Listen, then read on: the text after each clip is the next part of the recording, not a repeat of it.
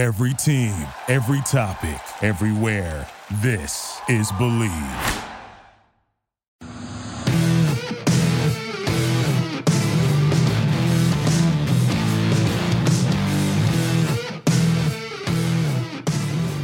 What's better than this? Guys being dudes here on the Draft Dudes podcast. It's Joe Marino, Kyle Crabbs, and Chris Schubert from the Draft Network, and we are your hosts here on this Wednesday episode of the show. Uh, guys, it's Thanksgiving tomorrow. A lot of football. Great place to place bets is Bet Online. It's the best place, the number one spot for all your sports betting action. Make sure you check them out. They have an updated website, both on the desktop and on the mobile version. More odds, props, and contests than ever before. So if you want to place some bets on these Thanksgiving game, go over to betonline.ag. Make sure you use our promo code BLEAV. It'll get you 50% welcome bonus. That's B L E A V. BetOnline is where the game starts. Kyle, what's up, man? Hello, sir. Welcome back to the podcast. We missed you Thank you. yesterday. Yeah. I, I learned something yesterday, though. What's that? I learned that my father in law, who is a wonderful man, good, good man, big fan, he's one of those people that goes to sporting events and wears like a headset that has the radio play by play on. The You know uh, the only You've time these people? the the only time that's acceptable is at NASCAR races, right? If you want to listen to pit crews. Bro, my guy has been a season ticket holder for the Washington football team for like multiple decades. Yeah, and he's Sitting always wearing those headsets. Sitting in the stands with the radio headset on, listening to the play by play while he's in attendance of the game. I haven't seen anybody like this in a long time. Lo and behold, my father in law is one of these people. How did you find this out? How did Well- how did this happen to come up? Because we didn't go to a sporting event yesterday, right? right, right. So we were outside and he had on, he put on a pair of earmuffs. I'm like, wow, okay, this is, I haven't seen anybody wear earmuffs in a long time. And I just, I casually made the comment to uh, my, well, my wife's cousin, his nephew. I said, I bet he's the kind of guy that goes to a sporting event and wears the, the headphones on to listen to the radio play by play. He goes, he is. He he does do that. He like he gave me that like big vibe. I looked at him. I'm like, he's looking like somebody who wears headphones in the stands at a, at a game and goes by himself. And and lo and behold, got to the bottom of it, and and that's true. Well, do me a favor, since we we obviously got to get into defensive rookies of the last five weeks, since we did offensive rookies last week on the show, and it was a great time. And, if you missed that, everybody go back and listen. Um, but tell him to drop me a, a link for where I can find a pair because I've I've no shame. I've gone to stadiums before by myself and watched games and perhaps I'd like to try it and see maybe I like it and maybe I can be one of those guys too. But I, I would need to know what the, what kind of product would be worth my time if I was going to do it. I will say, I at home when watching Mets baseball, Joe, I with MLB TV, you can put the radio feed on with the with the video of the team. I will listen to the radio broadcast at home while watching the game visually. So, Really? yeah, Oh, I, I, Gary Keith, Gary Keith, and uh, Ron, listen, they're good. Gary They're Keith and. Ron are great. They, they are very good, but sometimes I need a little Howie Rose in my life, and so I listen to the radio broadcast, and so Hmm. I will I will sync the radio to the to the TV. So I enjoy a good radio broadcast for sporting events. All right. Sorry to uh, hijack the first few minutes here. I just No, I'm I've been thinking about that ever since yesterday afternoon. Glad you did. So, all right. So, you guys started this yesterday where we're kind of recapping the second half of the existing season that has happened Yes, when it comes to rookie play. And we're talking defense today. That is correct. That is We that do is a proper summary of what's happened this week. Offensive linemen are still outstanding. Um, We Mm. left them on the table because we knew that you would probably want to at least mention them. Um, that's that's kind of your thing. So I, we, those are still outstanding as well. If you'd like to get to them at some point. Okay. So, I wasn't aware that that was going to be part of what I was going to do, but there are two So overarching. No, I have two over overarching thoughts that exist. Go, go. So- so Please, num- number one- Go ahead. Um, Jalen Mayfield with the with the Atlanta Falcons. Oh Uh, just complete disaster in his first game. He has very much stabilized and played a lot better. And so, like, good reminder not to just like wash guys to the curb in week one of their rookie season when they're playing a different position. He's played a lot better. The other offensive lineman that I think over the last month of the season has really come into his own is Spencer Brown at right tackle for the Bills. And when he's not been in the lineup because he has this COVID thing right now and he had a back injury, I mean, the team's just not the same. And so, kind of a developmental guy out of Northern Iowa. I didn't expect much from him in year one, like at all. And he's claimed that right tackle spot and really been a big presence to the Bills' offensive line. So, those are the two O line storylines in my mind over the last uh, four or five weeks of the year. Okay, so let's let's build off that. Um, I think it's worth mentioning Christian Darrisaw, tackle yeah, the Minnesota Vikings. Good point. He's been yeah, very he's good. In. He's been very, very, very good, and he missed the first part of the season. And on his last four games, Darrisaw uh, is credited with two sacks allowed, uh, but only 12 total pressures uh, over 268 snaps at left tackle. So that's that's a big get for Minnesota. And obviously, they're coming mm-hmm. off a big win this past weekend against Green Bay.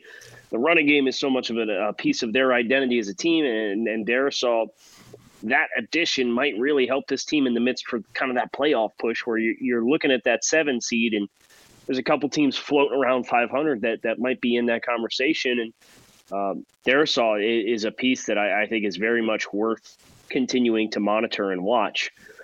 Uh, the other one that I had, since Joe selfishly mentioned a Buffalo Bill, um, selfishly, NFL storyline.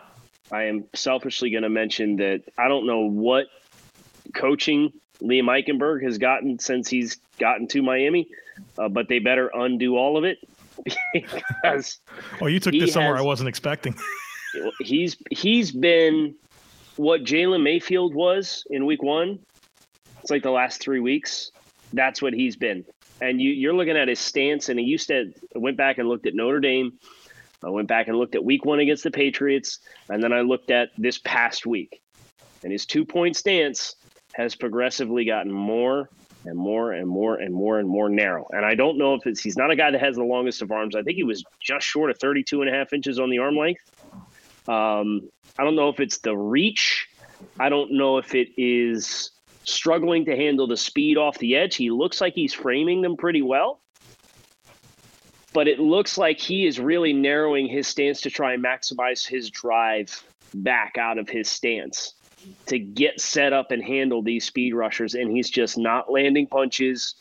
And obviously, the Dolphins have a rookie offensive line coach uh, amidst a lot of second and third and, and, first year players on their offensive line, and they've given up 40 more pressures than the next closest team in the NFL to this point in time. And Liam Eichenberg is trending in a very dangerous direction, which I only mention because it's a surprise when you considered what he was at Notre Dame. He didn't yeah, give up a sack his final two years at Notre Dame. Kind of a high floor guy. So that's and, and that is strange. The, the, floor has bottomed out, and, and I like to believe that it's it's coaching related. But this might be somebody who is destined for a kick inside, which is complicated because both of the tackles that the Dolphins mm-hmm. took in 2020, yeah, they kicked inside where Austin Jackson's playing left guard and Robert Hunt is playing right guard. Well, and I mean, playing next to Austin Jackson, who has had his own struggles and learning Doesn't a new help. position, not ideal, right, for your rookie left tackle. So, right. So, all right, I guess we could now get to defense. Uh, no, one more. Creed Humphrey, monster, stud. Man, I mean, like you wouldn't, you couldn't even be mad if somebody picked him in the top ten, right? Like he's been that. Shut good. up, Joe. Shut up! Oh my God, no centers in the top ten. Uh, but he's he's only been credited with four pressures allowed. Jeez. Uh, in the last five games, and okay. he is uh, his Pro Football Focus grade over his last 359 snaps is an 80, 89.6. Oh. Yeah, that's that's that's almost a damn 90. Jesus. Yeah, Stud. not math guys here on draft dudes. No, no, that's, that's almost a 90. Pretty close. So, all right. defensive grades. I think we're ready for them. Yes. All right. How do we do this? This is. Uh, I feel like I'm walking into a, an existing conversation. So you're not. Uh, I I I am looking obviously week seven through 11. Mm-hmm. Um, is there any rookie that you feel has any legitimate claim to rookie of the year over the last five weeks other than Micah Parsons? Oh, you, you, know, you framed that in such a way. I was like, Micah Parsons, this is easy. And then you said, except for yeah. Micah Parsons. And I'm except like, oh, Micah Parsons. yeah, cool. Who Thanks, has been bud. a freaking monster as a pass rusher. Just an absolute. De- I think he's credited with six sacks over the last five weeks. Yeah, in four games. Right, he's been unbelievable. I think the other guy is Kwity Paye with the Colts. Um, couple sacks in the last two games, forced a fumble last week. Uh, you could see him just kind of coming into his own and, and affecting the game, and, and particularly as mm-hmm. a pass rusher. And so, you know, you figure it was only a matter of time given his skill set and still kind of learning the position. And obviously, the Colts have been unbelievable when it comes to player development. And I think Kwity Paye is just that next guy that's following in and playing at a high level. And if I had to say one other guy, it's Christian Barmore with the uh, with the Patriots. You know, you think about the way he finished the 2020 season for Alabama and corrected a lot of the issues that we saw early on, and still kind of hard to get that out of your mind. You know, some of the irregularities in his tape early in the season, but he turned it on, and he's turned it on for the Patriots as well. He's really impacting the game. Um, ter- terrific pass rusher, and I think that's really where he's showing up is is his ability to challenge the quarterback by getting pressure in the face, and I think he's really turned it on. In addition to Kwity Paye, and of course Micah Parsons, who goes without saying. So Parsons has 13 pressures uh, in the last five weeks, six sacks. Um, he has 21 run stops. Oof. over the last That's five stupid, weeks. dude. 21 run stops. No, no other rookie has. He only played 10. four games. That's only four games. Correct. 21 run stops, six sacks in his last four games. Uh, okay. He's been targeted 12 times in coverage and given up 46 yards for 5.1 yards per reception and a passer rating against of 80.6. Yeah, this is his. This is his, right? Like He's a king what an right now. Unbelievable, like all around resume that he has right now. and he's good for him. Like playing a hybrid type role for that defense, and right. And oh, by the way, he didn't play football last year. Right. But remember, guys, there was that one play on national TV where he looked confused, and so that was it. That was the end of yeah. of, of, of him yeah, being where good. he was robot. Actually, yeah, actually executing a, a formal technique to hunt up crossing patterns across the. That was it. His career ended there. He's not allowed to be good after that. Right. right. So uh, credit to Jalen Mayfield and um, Micah Parsons. Micah Parsons, that. yeah, for overcoming one one mo- one moment. one bad one bad moment. Yeah. Right. You're and, one, and Micah's wasn't even a bad moment. It was right. just literally literally exactly what you're coached to do. Um, we would be remiss to not talk about Jevon Holland.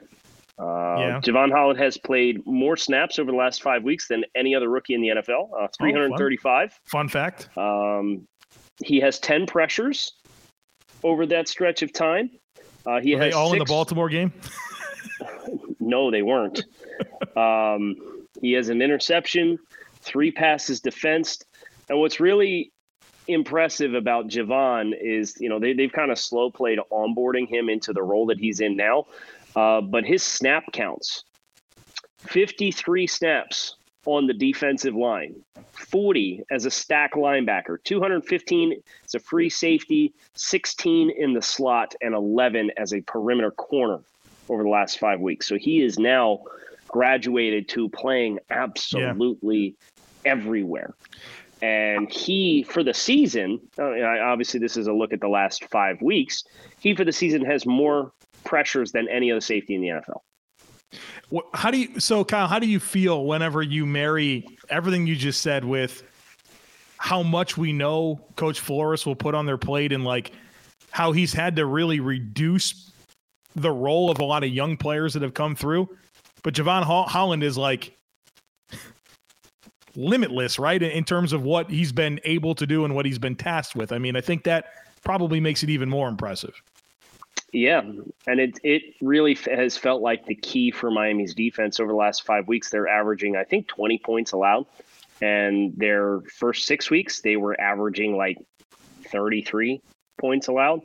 Um, so they they've gotten much more complex as an entire defense, and it really feels like Jevon Holland's ability to handle all of these assignments and understand the calls and the coverages and make those calls. He refers to uh, your Mike linebacker, your center, your free safety, and your quarterback as signal caller positions. And, and Jevon being in that role as a true signal caller, it feels like his graduation into okay, here's the full playbook.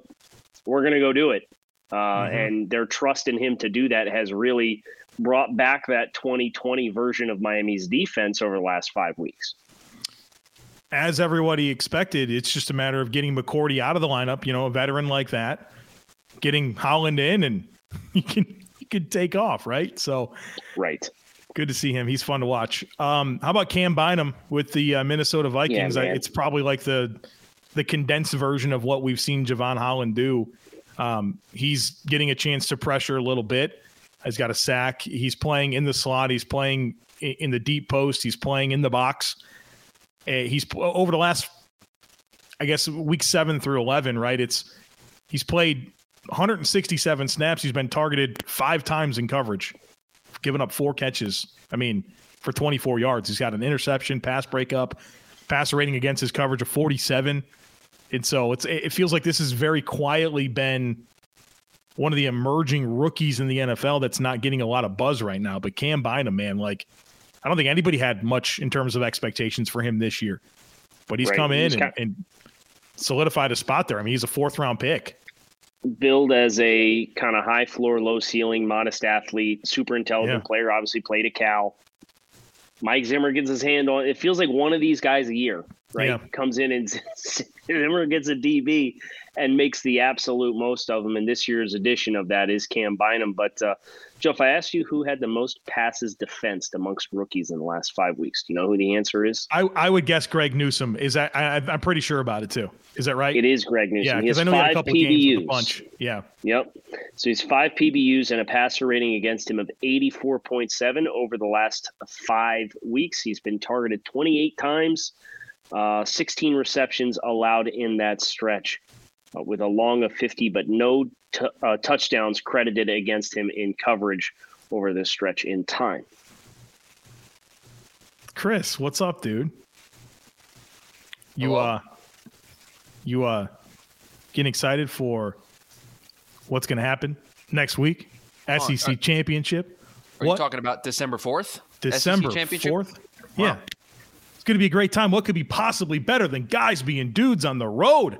The Draft Network and Bud Light Seltzer are bringing the party to the SEC Championship game in Atlanta, Georgia on December 4th. We want to see you there. The Draft Dudes, that's us, the TDN team. We will all be hanging out, playing games, giving away swag, and enjoying several Bud Light Seltzers right across the street from Mercedes Benz Stadium in the CSX lot ahead of Georgia versus Alabama for the SEC title.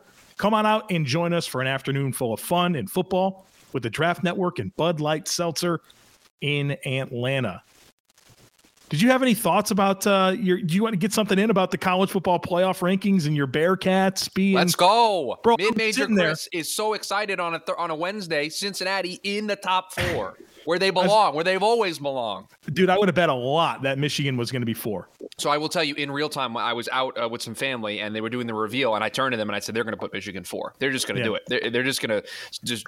And then I thought, okay, now that they put Cincinnati four, I want to see if they really test me and put and put Notre Dame five because if they put Notre Dame right behind Cincinnati, that would that would be them setting it up to flip them later on if if Notre Dame runs the table. But they did not do that. They actually. It, I, I don't have a lot of complaints this week about the committee. Cincinnati in there, Alabama and Ohio State flip flopped. Eh, the committee, eh, the, hmm? no complaints this week. The comments from Gary Barta afterwards, once again, just don't read them because they're just going to make you more confused. But Cincinnati being in, I'm a, I'm a happy man here on a Wednesday. Chris, so how mentally pre- how mentally prepared are you for Michigan to beat Ohio State, win the Big Ten championship, yep. and then put Ohio State in over undefeated Cincinnati as a two loss Power Five team? Oh, I'm very prepared for that. Also, very prepared for if everything holds the way that it does and Oklahoma State runs the table, they will be put in over Cincinnati. I'm very prepared for that wow. as well. I'm prepared so, for it all. That's crazy to me. All right, so Ohio State's beating Michigan, right? Like that's yes. happening. Nobody until, in the world I, think in, until Harbaugh beats Michigan, uh, right. beats, beats, Ohio State. I don't believe that he'll especially with yeah. the way the Buckeyes are playing right now. Right. So yeah. so short of that happening, short of Michigan actually beating Ohio State and then actually winning the Big Ten championship game, Cincinnati's in, right? Like that's the only course Nope. How do you do it? How do you bump them out?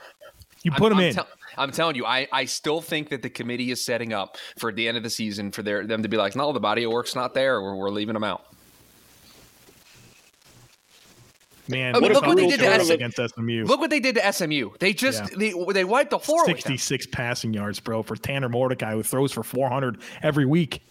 You know, you, I think you talked about that on an episode that uh, that got released that didn't have that audio in there because of some technical difficulties earlier in the week. Because I remember hearing that uh, before your mic cut out. But yes, uh, good good week for Cincinnati defensively.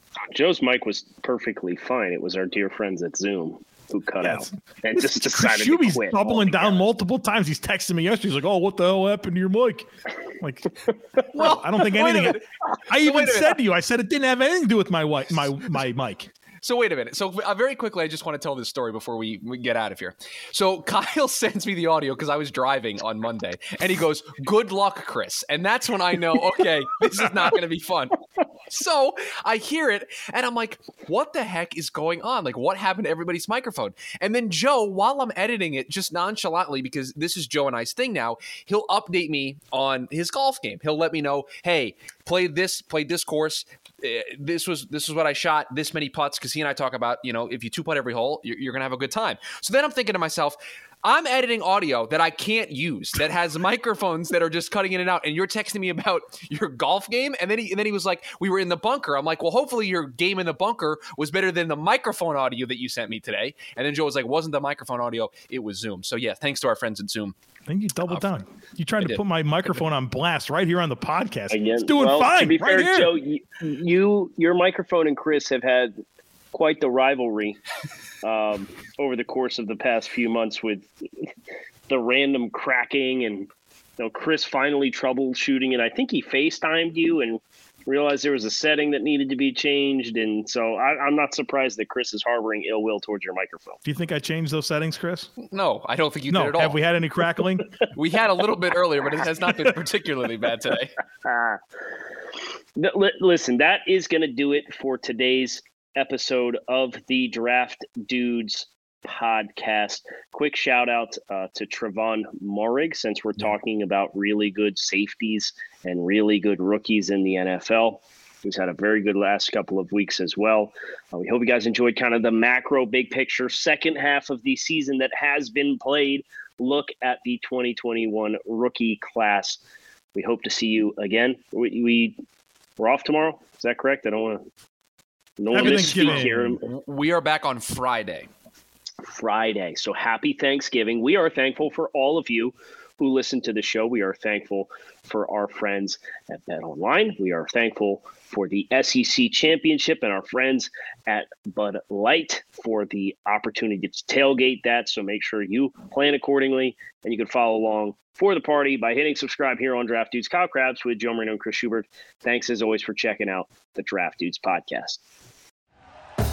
Thank you for listening to Bleav. You can show support to your host by subscribing to the show and giving us a five star rating on your preferred platform. Check us out at Bleav.com and search for B L E A V on YouTube.